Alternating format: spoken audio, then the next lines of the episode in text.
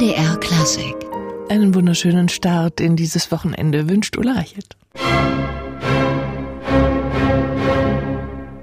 Das Gewandhausorchester spielte Beethovens Geschöpfe des Prometheus unter Leitung von Franz Konwitschny, eine Aufnahme aus dem Jahr 1959. Und dieser Blick in die Geschichte des Gewandhausorchesters erfolgt hier nicht ohne Grund, denn im Rahmen der Leipziger Buchmesse wurde dieser Tag dieser Tage der zweite Band der neuen Chronik des Leipziger Gewandhausorchesters vorgestellt, verfasst in akribischer Detailarbeit und trotzdem sehr unterhaltsam von Claudius Böhm, Gewandhausarchivar und Herausgeber des Gewandhausmagazins. Der erste Teil erschien letztes Jahr und behandelte die Zeit von 1743, also von den ersten Abonnementkonzerten bis zur Ära Karl Reinecke. Der zweite Teil schließt nun dort an. Wir haben Claudius Böhm zum Thema getroffen. Der zweite Teil startet im Jahr 1893. In welcher Situation befand sich das Gewandhausorchester zu dieser Zeit? Das Gewandhausorchester eigentlich in einer guten Situation. Das neue Haus ist ja bezogen worden, jetzt schon vor über 20 Jahren. Äh, auch dort hat es etliche Verbesserungen inzwischen gegeben, auch für die Situation des Orchesters. Also insofern kann man sagen, zu Beginn des zweiten Bandes 1893 finden wir ein durchaus gefestigtes Orchester vor. Aus dem ersten Teil der Chronik haben wir gelernt, das Gewandhaus war zunächst noch kein wirklich städtisches Orchester, aber das änderte sich mit dem neuen, dem 20. Jahrhundert. Die Stadt richtet eine Orchesterbesoldungskasse ein in der nun sämtliche Zahlungen, die das Theater, das Gewandhaus und die Kirche zu leisten haben, fließen, sodass die Musiker jetzt ab 1899 ihr Gehalt aus einer einzigen Stelle bekommen. Das ist spektakulär, weil vorher bekamen sie aus den verschiedenen Häusern die Zahlung, mussten sich sozusagen ihr Gehalt zusammensetzen. Wir sehen dann im 20. Jahrhundert, dass diese Entwicklung, diese Fürsorge der Stadt weitergeht und sie mündet schließlich zwar aus anderen Gründen, nicht aus einem reinen Bekenntnisgrund, aber schließlich mündet diese Entwicklung 1920 darein, dass das Orchester, dass die Musiker sämtlichst von der Stadt fest angestellt werden. Ja, und das ging sogar noch weiter. Die Musiker wurden Beamte der Stadt. Infolge dieser Festanstellung Ende der 20er Jahre ein Beamtenorchester haben. Sprich, die städtischen Angestellten, die Musiker als städtische Angestellte werden Beamte. Und äh, wir haben ein Beamtenorchester, was dann später reichlich karikiert wird, aber ähm, zu dieser Zeit war es offensichtlich für die Musiker ein, eine große soziale Absicherung, ein großer sozialer Fortschritt. Und diese Zeit, Ende des 19., Anfang des 20. Jahrhunderts, ist auch eine Zeit der Stars im Gewandhaus, wenn man das so sagen will. Wer war denn da alles da? Ähm, wir erleben Tchaikovsky, äh, wir erleben Eugene Dalbert, Johannes Brahms, der auch sein, sein letztes Konzert hier in Leipzig gegeben hat. Wir erleben Richard Strauss, auch als Dirigenten. Er ist der erste reguläre Gastdirigent im Gewandhaus. Davor gab es zwar schon aushilfsweise Vertretungsdirigenten, aber dass der Gewandhauskapellmeister sich vertreten lassen darf und damit selbst auch Gastdirigenten einladen darf, das geschieht erst in dieser Zeit, in der Zeit des neuen Gewandhauses. Also das ist eine, eine Blütezeit, kann man sagen, in der vorsichtig gesagt sich die, die goldene Epoche die wir zu Zeiten Mendelssohns erlebt haben, doch in einer guten Weise fortsetzt, wobei die allgemeinen Verwerfungen, auch gesellschaftlichen Verwerfungen, doch schon so tiefgreifend sind, dass wir nicht äh, ganz ungehemmt von einer zweiten goldenen Epoche sprechen können. Die verbindet sich ganz sicher auch mit dem Namen Arthur Nickisch. War er tatsächlich der große Erneuerer in Leipzig? Musikalisch erfolgt schon ein Aufbruch zu Dingen, die bisher im Gewandhaus vernachlässigt worden sind, sprich die sogenannte Neudeutsche Schule um Liszt, Wagner, Berlioz herum. Ähm, da sorgt äh, tatsächlich für einen Aufschwung einfach an der Repertoire-Vielfalt, die zwar Reinecke schon begonnen hat, versuchsweise, aber für die er einfach kein Febel hatte, das muss man so sagen. Aber Nickisch ist dennoch ein Kind sagen wir mal, der, der ähm, Leipziger Romantik, das merkt man ganz deutlich, oder der Wiener Romantik, der Wiener Schule und äh, pflegt diese Musik und dieses Repertoire in ganz gewohnter Weise, was die Programme betrifft. Er schmiedet sogenannte Koalitionsprogramme, wo er alte und neuere Musik zusammen äh, aufführt und ähm, damit wird ihm ein glückliches Händchen bescheinigt. Ja, insofern kann man sagen, es ist kein Bruch mit dem Vorangegangenen. Ähm, Nickisch ist aber frei genug, ähm, sich aus dem Mendelssohnschen Erbe zu lösen. Aber Erneuerer im Sinne von Hinwendung zu neuerer Musik, zu Zeitgenossen damals am Beginn des 20. Jahrhunderts, war das auch ein Aufbruch nach Karl Reinecker? Wenn man Nickisch heute unbedarft als einen progressiven Dirigenten bezeichnet, das war er keineswegs. Ähm, die Zahl der Uraufführungen in Leipzig im Gewandhaus geht tatsächlich enorm zurück. Kein Vergleich zu der kurzen Zeit, die nach ihm Wilhelm Furtwängler da ist, der wesentlich mehr an Neuem einbringt, auch an Ersteinführungen und dergleichen. Wobei ich mir allerdings nicht ganz sicher bin, und das wäre nochmal ein Forschungsfeld für sich, ob das wirklich allein Nickisch zuzuschreiben ist oder ob das doch eher der konservativen Gewandhaus-Konzerttradition anzulasten ist.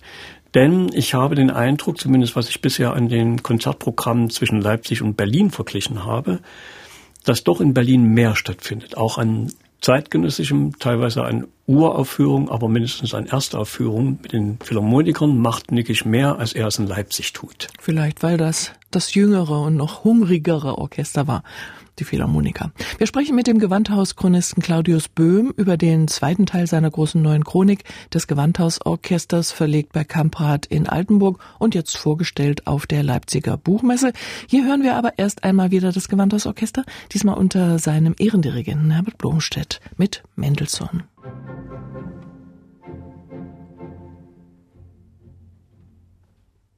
Das Gewandhausorchester. Das Orchester mit der mittlerweile 276-jährigen Geschichte.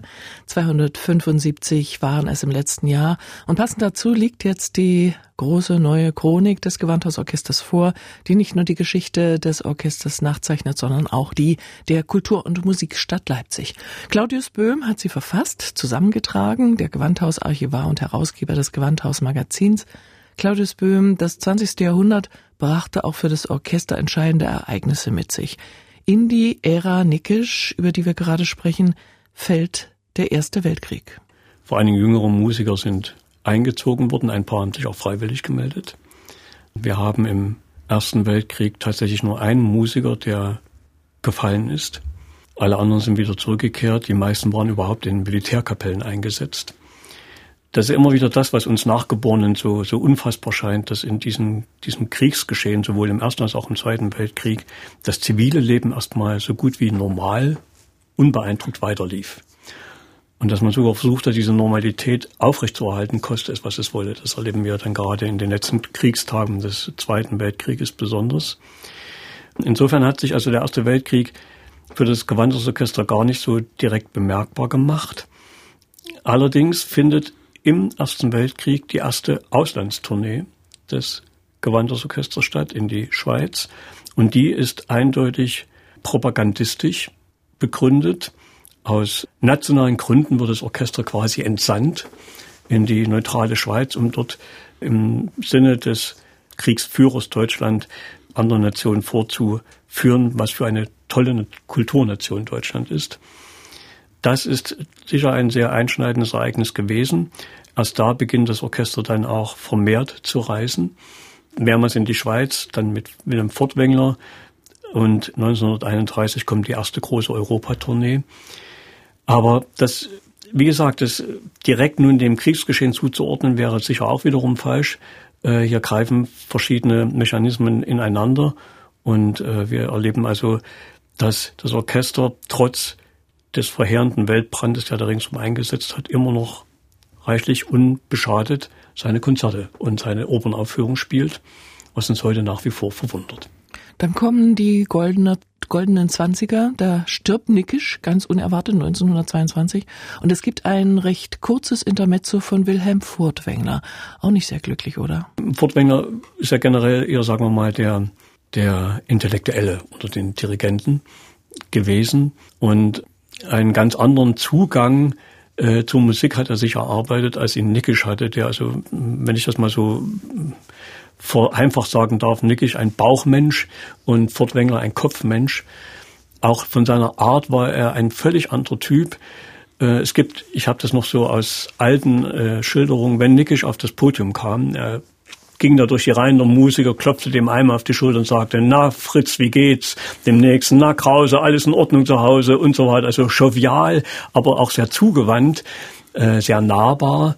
Und Furtwängler das ganze Gegenteil. Er stürmte hinaus, geradewegs auf das Dirigentenpodest zu, riss dabei vielleicht das eine oder andere Pult mit um und dann wollte er schnell anfangen mit Proben und so weiter. Und das hat den Musikern gar nicht gefallen. Und der Favorit hieß ja ohnehin eher Hermann Abendroth. Der wird auch noch eine Rolle spielen. Das Orchester versuchte, sich diesen zu erstreiten, hatte aber keinen Erfolg. Furtwängler blieb nicht allzu lange in Leipzig. Dann gab es ein Interim ohne Kapellmeister. Und das ist so eine Zeit gewesen, in der ganz viel Neues passiert ist. Der Mitteldeutsche Rundfunk wird gegründet. Es gibt viele, viel bessere Aufnahmetechniken. Auch das prägt sicher damals das Gewandhausorchester. Wie in vielen geht auch hier die Gewandhaus Konzertdirektion sehr misstrauisch und vorsichtig an diese Dinge heran. Es gibt dann durch den zunehmenden wirtschaftlichen Druck, dass das Gewandhaus sich nicht mehr selbst finanzieren kann. Dort gibt es dann Öffnungen, aber auch nur sehr vorsichtig und mehr von außen herbeigeführt als aus innerer Überzeugung. Und das findet dann vor allen Dingen erst Ende der 20er Jahre, Anfang der 30er Jahre statt. Dann wird das Gewandhaus selbst zu einem äh, Senderaum. Dann finden Übertragungen aus dem Gewandhaus statt. Äh, es findet das legendäre ähm, Europakonzert findet aus dem Gewandhaus statt, wird von dort übertragen. Es finden die legendären Übertragungen sämtlicher Bachkantaten später aus dem Gewandhaus statt. Sie begannen erst im Krassi-Museum, im Sendesaal des Krassi-Museums und dann zogen sie in das Gewandhaus um. Ähm, aber damit, also mit diesen Rundfunkübertragungen, betritt das Orchester erstmal die europäische Bühne. Aufnahmen gibt es leider nur von den Kammerensembles, nicht vom Orchester. Schade, denn in der Chronik kann man nachlesen, wer da alles zu Gast war. Jascha Heifetz, der junge Wladimir Horowitz oder Wilhelm Backhaus. Wilhelm Backhaus, der wenig später eine nicht ganz so rühmliche Rolle spielen wird.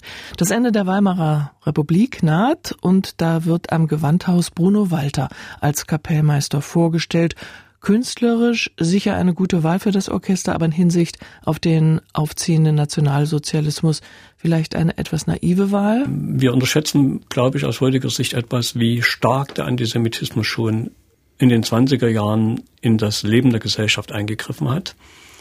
Vielleicht äh, durchaus vergleichbar mit heutigen Verhältnissen, wo man die AfD immer mitdenkt. Dieses Gespenst, der neuen Partei und auch diese antisemitischen Einstellungen, die ja schon weit zurückgreifen, die sind in den 20er Jahren schon sehr stark. Und das weiß die Konzertdirektion. Und ich habe so den Eindruck, wenn ich die Protokolle und äh, Akten lese, dass es der Konzertdirektion eigentlich lieber gewesen wäre, einen anderen Gewandhauskapellmeister zu finden zu dieser Zeit. Äh, es bleibt letztlich nur noch Bruno Walter übrig. Und ähm, sie geht das aus ihrer Sicht Risiko ein, stellt ihn an. Äh, es ist aber durchaus kein unbelastetes Verhältnis. Und dann kam es unter der noch jungen Nazi-Herrschaft auch prompt zum Verbot des Auftritts von Bruno Walter. Einige Zeit später wurde das Mendelssohn-Denkmal abgebrochen. Das alles wird in der Chronik sehr detailreich und ohne Beschönigungen geschildert, auch das dunkelste Kapitel nicht mit dem NSDAP-Mitglied Hermann Abendroth an der Spitze des Orchesters und der Denunzierung beispielsweise des jüdischen Musikers Leo Schwarz aus dem Orchester heraus. Wie nahe war das Gewandhausorchester dem Regime der Nazis? Äh, insgesamt muss man ja sagen, dass das Orchester in dieser Zeit im Dritten Reich alles andere als eine gute Rolle gespielt hat. Es ist dem System weit näher gewesen, als es wahrscheinlich bis heute mancher wahrhaben mag. Es äh, ist nachgewiesenermaßen eines der Lieblingsorchester Adolf Hitlers gewesen. Es ist nicht äh, um, von ungefähr auf die sogenannte Gottbegnadeten Liste gelangt, die äh, dann ab 42, 43, 44 von Hitler und Goebbels erstellt worden ist. Dort befanden sich nur neun Orchester und eines davon war das Gewandhausorchester. Auch dann, als die Schließung sämtlicher Theater- und Konzerthäuser verfügt worden ist, war das Gewandhausorchester als eines der ganz wenigen Orchester davon ausgenommen, weil es eben auf dieser gottbegnadeten Liste stand. Es hat bei verschiedenen Parteitagen der NSDAP gespielt, im Kulturprogramm, im Rahmenprogramm und so weiter. Auch auf dem berüchtigten Parteitag, wo die sogenannten ARIA-Gesetze äh, beschlossen wurden, wo verschiedene weitere diskriminierende Gesetze beschlossen worden sind. Auch da war das Gewandhausorchester dabei. Das sind alles andere als rühmliche Daten in der Geschichte. Wir lassen dieses düstere Kapitel hinter uns, zumindest musikalisch, das Gewandhausorchester unter Kurt Masur mit einem der schwedischen Tänze von Max Bruch.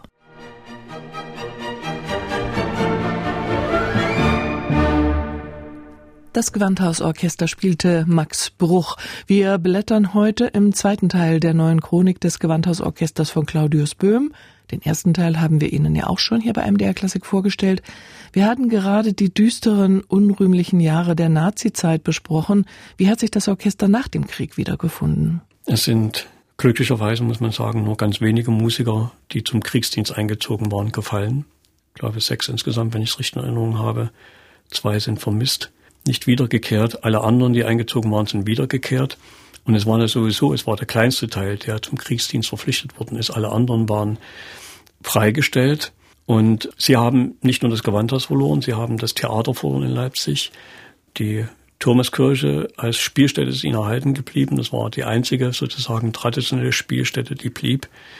Aber in der allgemeinen Not, in der allgemeinen Zerstörung, in der allgemeinen Verunsicherung, die nach 1945 oder ab 1945 herrschte, muss man sagen, ist das Gewandtesorchester alles in allem, oh, ich darf es jetzt nicht so hart sagen, ich würde nicht sagen, weit besser weggekommen, als es verdient hätte, aber es ist sehr gut davon gekommen. Und kommt erneut in ein fragwürdiges politisches System, zunächst mit dem heute fast vergessenen Kurzzeitkapellmeister Herbert Albert und dann mit einem Herrn, der auch einen NS-Rucksack mitschleppte.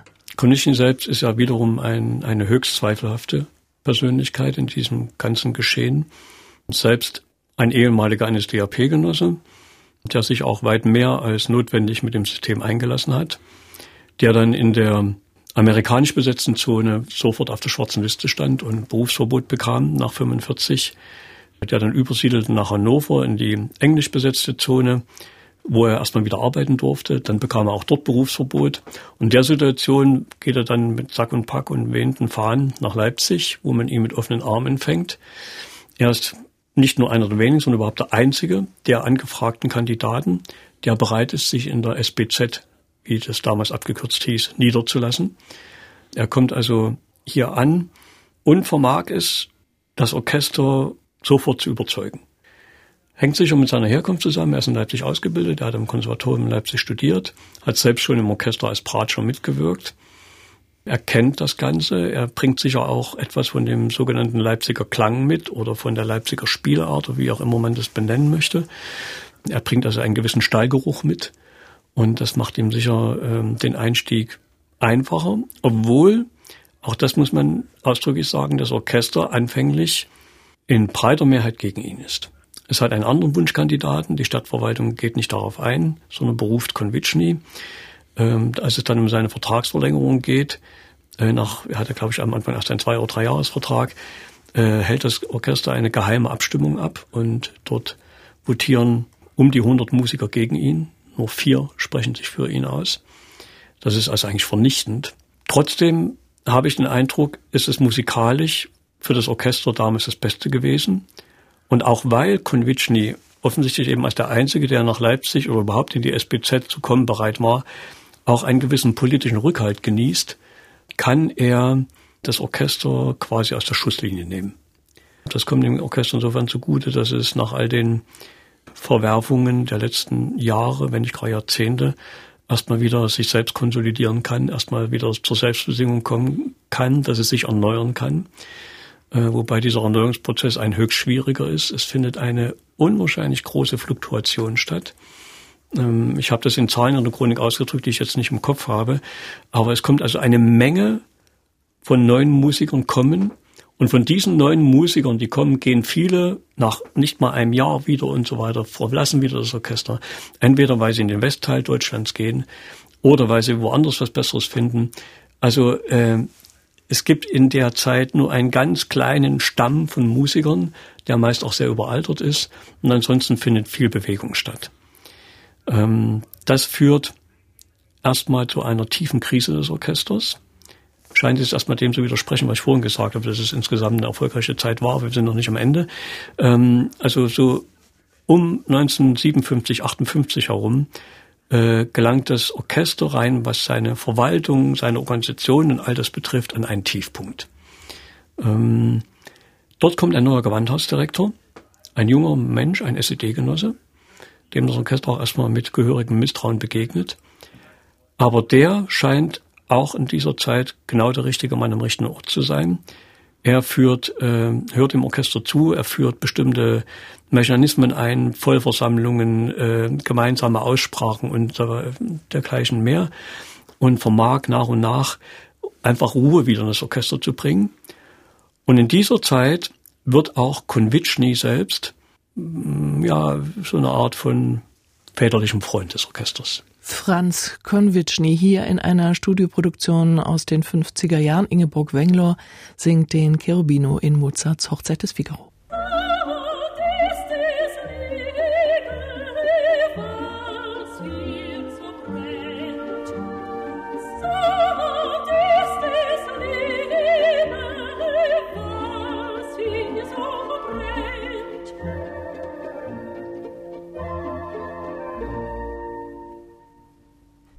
Ingeborg Wengler und das Gewandhausorchester Leipzig unter Franz Konwitschny. Wir sprechen mit Gewandhausarchivar Claudius Böhm über den zweiten Teil seiner neuen Chronik des Leipziger Gewandhausorchesters, die Ära Konwitschny. Erfolgreich und am Ende dann auch wieder etwas zwiespältig. Ämterhäufung und Alkoholismus spielten da eine Rolle und dann der Tod 1962. Die Nachfolge trat der Tscheche Václav Neumann an, aber er war nicht die einzige Option damals. Man darf ruhig ab und zu spekulieren. Was wäre gewesen, wenn statt Neumanns Kurt Sonderling Gewandhauskapellmeister geworden wäre? Er war offensichtlich ein Favorit, und zwar nicht des Orchesters, leider, sondern von staatlicher Seite. Man hätte ihn sehr gern in Leipzig gesehen. Ich glaube, das Orchester ist auch mit ihm zurechtgekommen, aber ähm, man fand, er probiert gut, aber es kommt am Abend wenig mehr als das, was probiert ist. Das ist ja ein Problem, was äh, vielen Dirigenten angedichtet wird. Und er hat vor allen Dingen einen taktischen Fehler begangen. Er hat sehr klar gesagt, wenn er Gewandhauskapellmeister wird, dann wird das Bachorchester, was damals sehr jung war und aus den Reihen des Gewandhausorchesters gebildet worden ist, wird aufgelöst bzw. wird neu strukturiert und wird in die Institution Gewandhaus überführt. Dieses Orchester führte damals schon ein Eigenleben und ähm, das hat Kurt Sanderling sehr klar und gut als Problem erkannt und damit hatte er natürlich von vornherein schlechte Karten beim ersten Konzertmeister des Orchesters, der gleichzeitig Leiter des Bachorchesters war, Gerhard Bosse, und der sicher ein gewichtiges Wort damit zu reden hatte.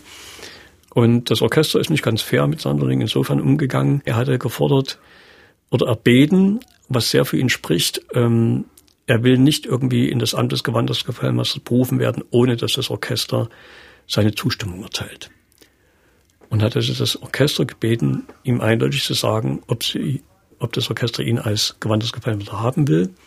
Das Orchester hat geschwiegen. Es hat ihn nicht mal eine Antwort für würdig befunden, äh, was ich für keine feine äh, Art halte. Und daraufhin hat dann Sanderling seinerseits äh, Abstand genommen, hat schriftlich begründet, dass er eben, weil dieses Votum des Orchesters ausgeblieben ist, das Amt nicht annehmen kann. Daraufhin ist dann äh, Neumann zum Favoriten geworden und er wurde äh, Gewandhauskapellmeister und gleichzeitig Generalmusikdirektor an der Leipziger Oper. Eine für das Orchester zur damaligen Zeit sicher gute Konstruktion. Ähm, er war nicht alleiniger äh, Generalmusikdirektor, es gab neben ihm nur zwei weitere. Er war meines Wissens auch nicht geschäftsführender Generalmusikdirektor, ähm, so dass es also dort äh, keine unmittelbaren oder dass dem Orchester damit nichts verloren ging. Ganz im Gegenteil, es hat eben den Vorteil, dass es in beiden Häusern, in beiden Spielstätten, in der Konzertspielstätte Kongresshalle und eben in der äh, neuen Oper mit einem demselben Dirigenten weitestgehend arbeiten konnte. Neumann war eine völlig andere Persönlichkeit als Konvitschny.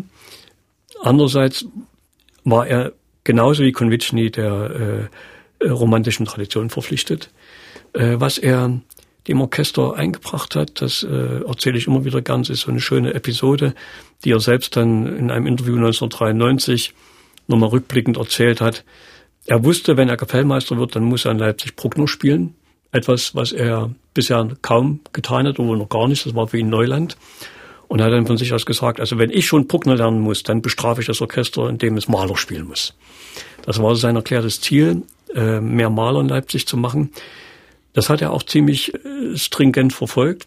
Leider durch die vier Jahre ist dann nicht viel geworden am Schluss, rein rechnerisch, aber zumindest hat er also doch äh, einige Sachen dort öffnen können und das Orchester ein Stück weit für Malers Musik ähm, öffnen können. Václav Neumann, der gut vier Jahre in Leipzig war, bis zum Prager Frühling 1968. Da hielt ihn nichts mehr in Leipzig und er ging zurück zu seiner geliebten Prager Philharmonie. Hier ist er als Gewandhauskapellmeister mit dem ungarischen Tanz Nummer 21 von Johannes Brahms.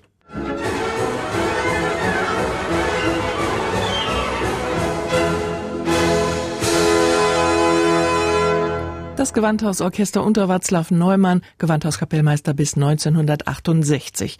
Wir sprechen heute mit Gewandhauschronist Claudius Böhm, der seine neue Chronik des Gewandhausorchesters, den zweiten Teil, gerade auf der Leipziger Buchmesse vorgestellt hat. Vielleicht noch ein Blick zurück auf die musikalische, erfolgreiche Ära von Václav Neumann, der ja, so steht es in der Chronik, auch darüber hinaus für das Orchester gewirkt hat. Was auch äh, wichtig war, er hat verhindert einen zu hohen staatlichen Einfluss in dieser Institution Gewandhaus.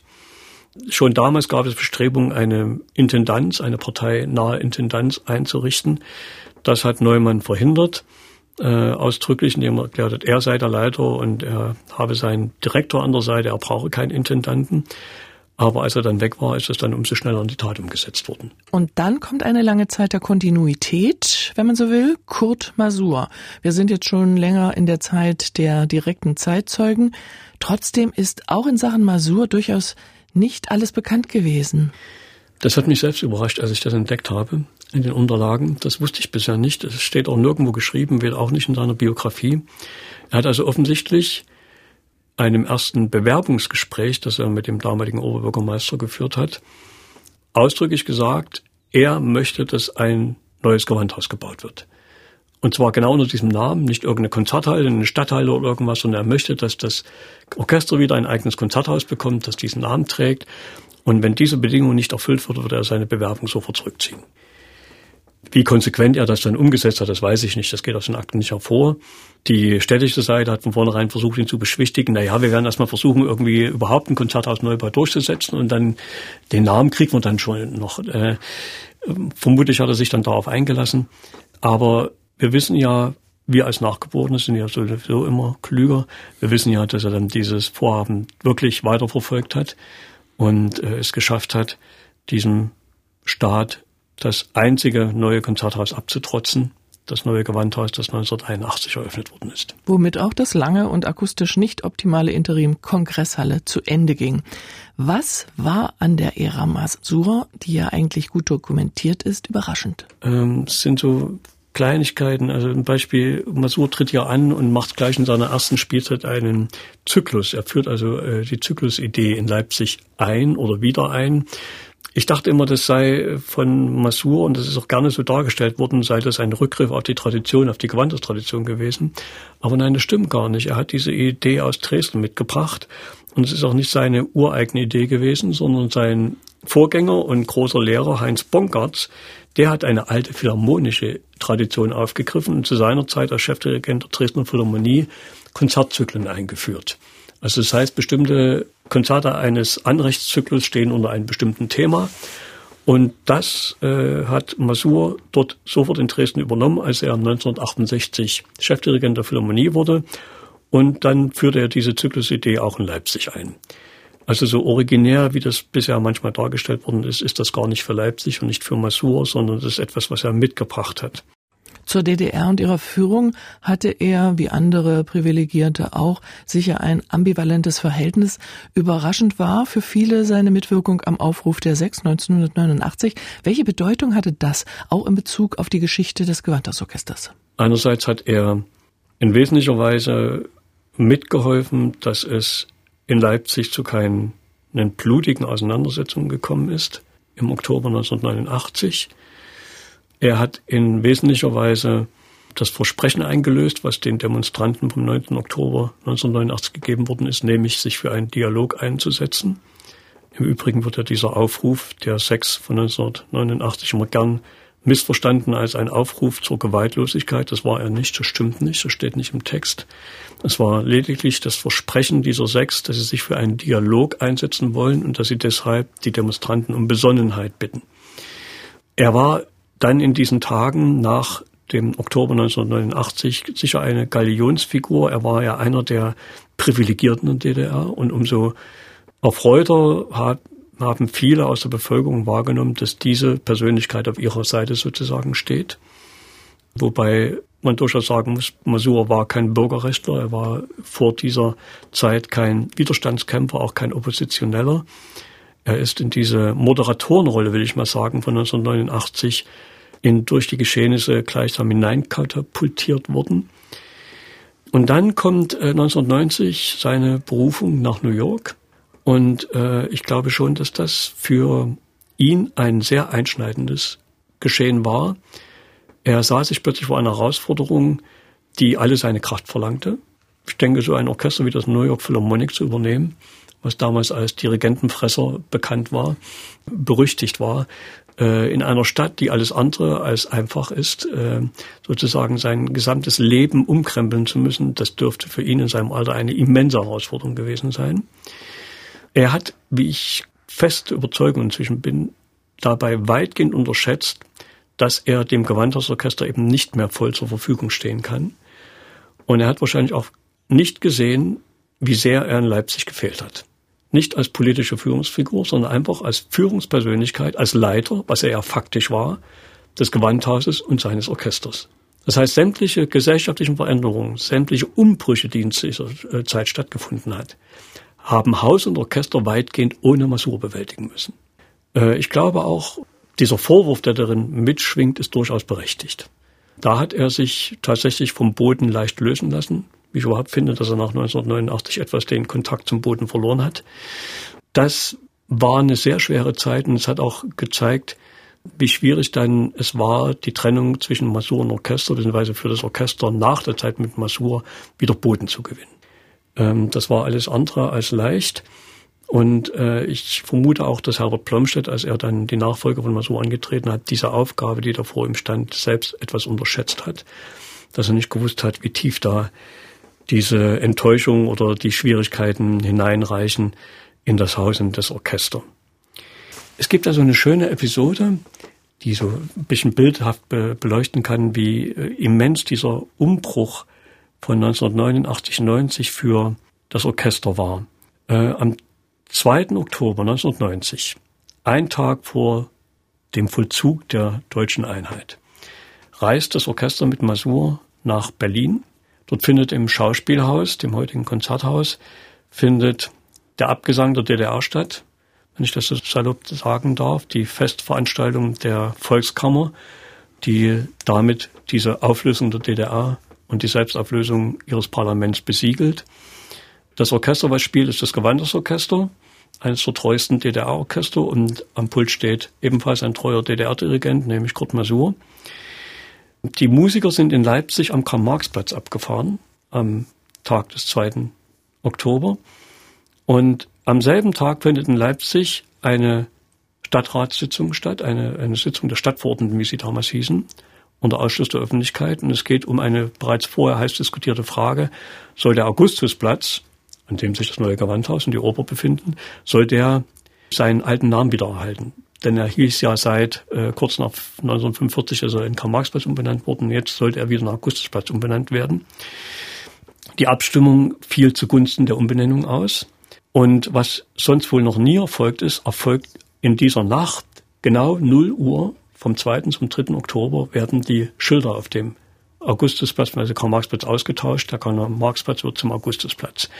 Und nun kommen also die Musiker, die eben noch vom Karl-Marx-Platz losgefahren sind als DDR-Bürger, kommen am 3. Oktober in der Nacht vom 2. zum 3. Oktober von Berlin zurück als BRD-Bürger und finden einen Platz vor, der anders heißt. Sozusagen das Haus steht plötzlich an einem anderen Platz. Ich glaube, sinnbildlicher kann man gar nicht fassen, was sich da vollzogen hat. Ich finde das ein sehr schönes Bild. Nun hat mir gesagt, das Ende der Ära Masur hinterließ das Gewandhausorchester wiederum in einer Krise. Und dann tritt 1998 ein hagerer Schwede auf den Plan, den die Gewandhausmusiker bis heute ehrfürchtig den Uhrmachermeister nennen. Herbert Blomstedt, kann man das bestätigen? Hat er das Werk wieder in Gang gebracht? Voll und ganz. Soweit mir das zusteht, ich sprach vorhin von Sanderling, dem immer dieser Ruf anhaftete, dass bei ihm abends im Konzert nicht mehr kommt als äh, das, was einstudiert ist. Das wurde ja lange Zeit auch Herbert Plumstedt nachgesagt. Also einer, der wunderbar arbeitet mit dem Orchester, das Orchester erzieht, der eine durchdachte, gut strukturierte Probenarbeit macht, aber im Konzert dann nichts mehr daraus machen kann. Ich glaube, es war für beide Seiten, das ist meine Beobachtung, die mag falsch sein, aber es ist zumindest meine Beobachtung, in diesen Jahren, die Herbert Plumstedt in Leipzig war, ein Lernprozess war. Denn ich habe das Gefühl, die Beobachtung, dass Herbert Plumstedt in Leipzig in diesen eigentlich schon späten Jahren seiner Dirigentenkarriere gelernt hat, loszulassen.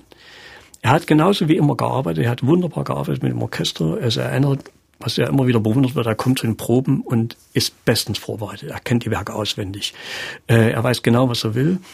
Und dennoch hat er es geschafft, das Orchester, dem Orchester im Konzert selbst sozusagen immer noch einen gewissen Freiraum zu geben. Das hat er gelernt in Leipzig, wie ich finde, in seiner späten Phase, das Orchester auch mal spielen zu lassen. Und nicht nur das einzufordern, was nun felsenfest irgendwo erarbeitet worden ist, sondern immer noch etwas hinzukommen zu lassen. Und das hat, glaube ich, gut funktioniert. Es gab mal eine Krise, wobei ich, obwohl ich Zeitzeuge bin, das gar nicht mehr so genau in Erinnerung habe, was der Auslöser war. Aber ähm, es gab so um 2002, 2003 herum eine, eine Krise. Da war vielleicht dieser dieses Wohlwollen auf beiden Seiten etwas erschöpft. Äh, man halt kannte sich nun und hat die ersten beiden, drei, zwei, drei Jahre gut miteinander gearbeitet. Und äh, da wackelte ein bisschen das Verhältnis zwischen Dirigent und Orchester. Aber das führte dann auch ziemlich bald zu der Entscheidung, dass dann Herbert Blomstedt gesagt hat, er möchte 2005 aufhören den Vertrag nicht verlängern. Es war eigentlich ursprünglich mal ins Auge gefasst worden, eine zehnjährige Kapellmeisterzeit, weil das einfach auch zu seinem Lebensrhythmus so passt. Er hat immer Stationen gehabt, äh, wo er eigentlich zehn Jahre geblieben ist. Diese nicht voll gemacht wurden. Aber ich glaube, Orchester und er sind in sehr guten Einvernehmen auseinandergegangen. Und dieses gute Einvernehmen hat sich gerade nochmal in den letzten Jahren in wesentlicher Weise gesteigert. Herbert Plomschen als der Ehrendirigent, der zweite Ehrendirigent des Orchesters in dessen Geschichte, ist er jetzt immer wieder sehr gern hergeholt worden, hergebeten worden und er ist gerne hergekommen. Und äh, ich glaube, das Orchester und er haben da eine, eine ganz eigene Beziehung entwickelt. Er mit seiner ganzen Altersweisheit und inzwischen wirklich auch mit der Gelassenheit, der auch loslassen kann. Und trotzdem nach wie vor der Musiker, der bestens Bescheid weiß. Äh, das ist schon etwas ganz Spezielles.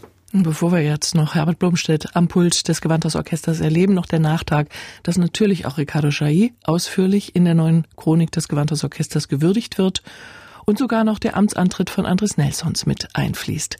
Die neue Chronik des Gewandhausorchesters, zwei große, aufwendig gestaltete und akribisch recherchierte nebenbei auch sehr unterhaltsame Bände, erschienen beim Altenburger Kamprad Verlag. 80 Euro kosten beide Bände.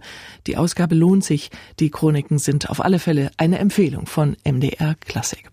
Wir waren im Gespräch mit dem Autor Claudius Böhm. Herzlichen Dank. Und hier ist Herbert Blomstedt am Pult des Gewandhausorchesters. Und mit der folgenden Aufnahme schlagen wir wieder einen Bogen zurück zu den ersten Jahren dieses Orchesters und einem der wichtigen Protagonisten damals, Johann Adam Hiller. Hier ist die Ouvertüre zur Oper Die Jagd.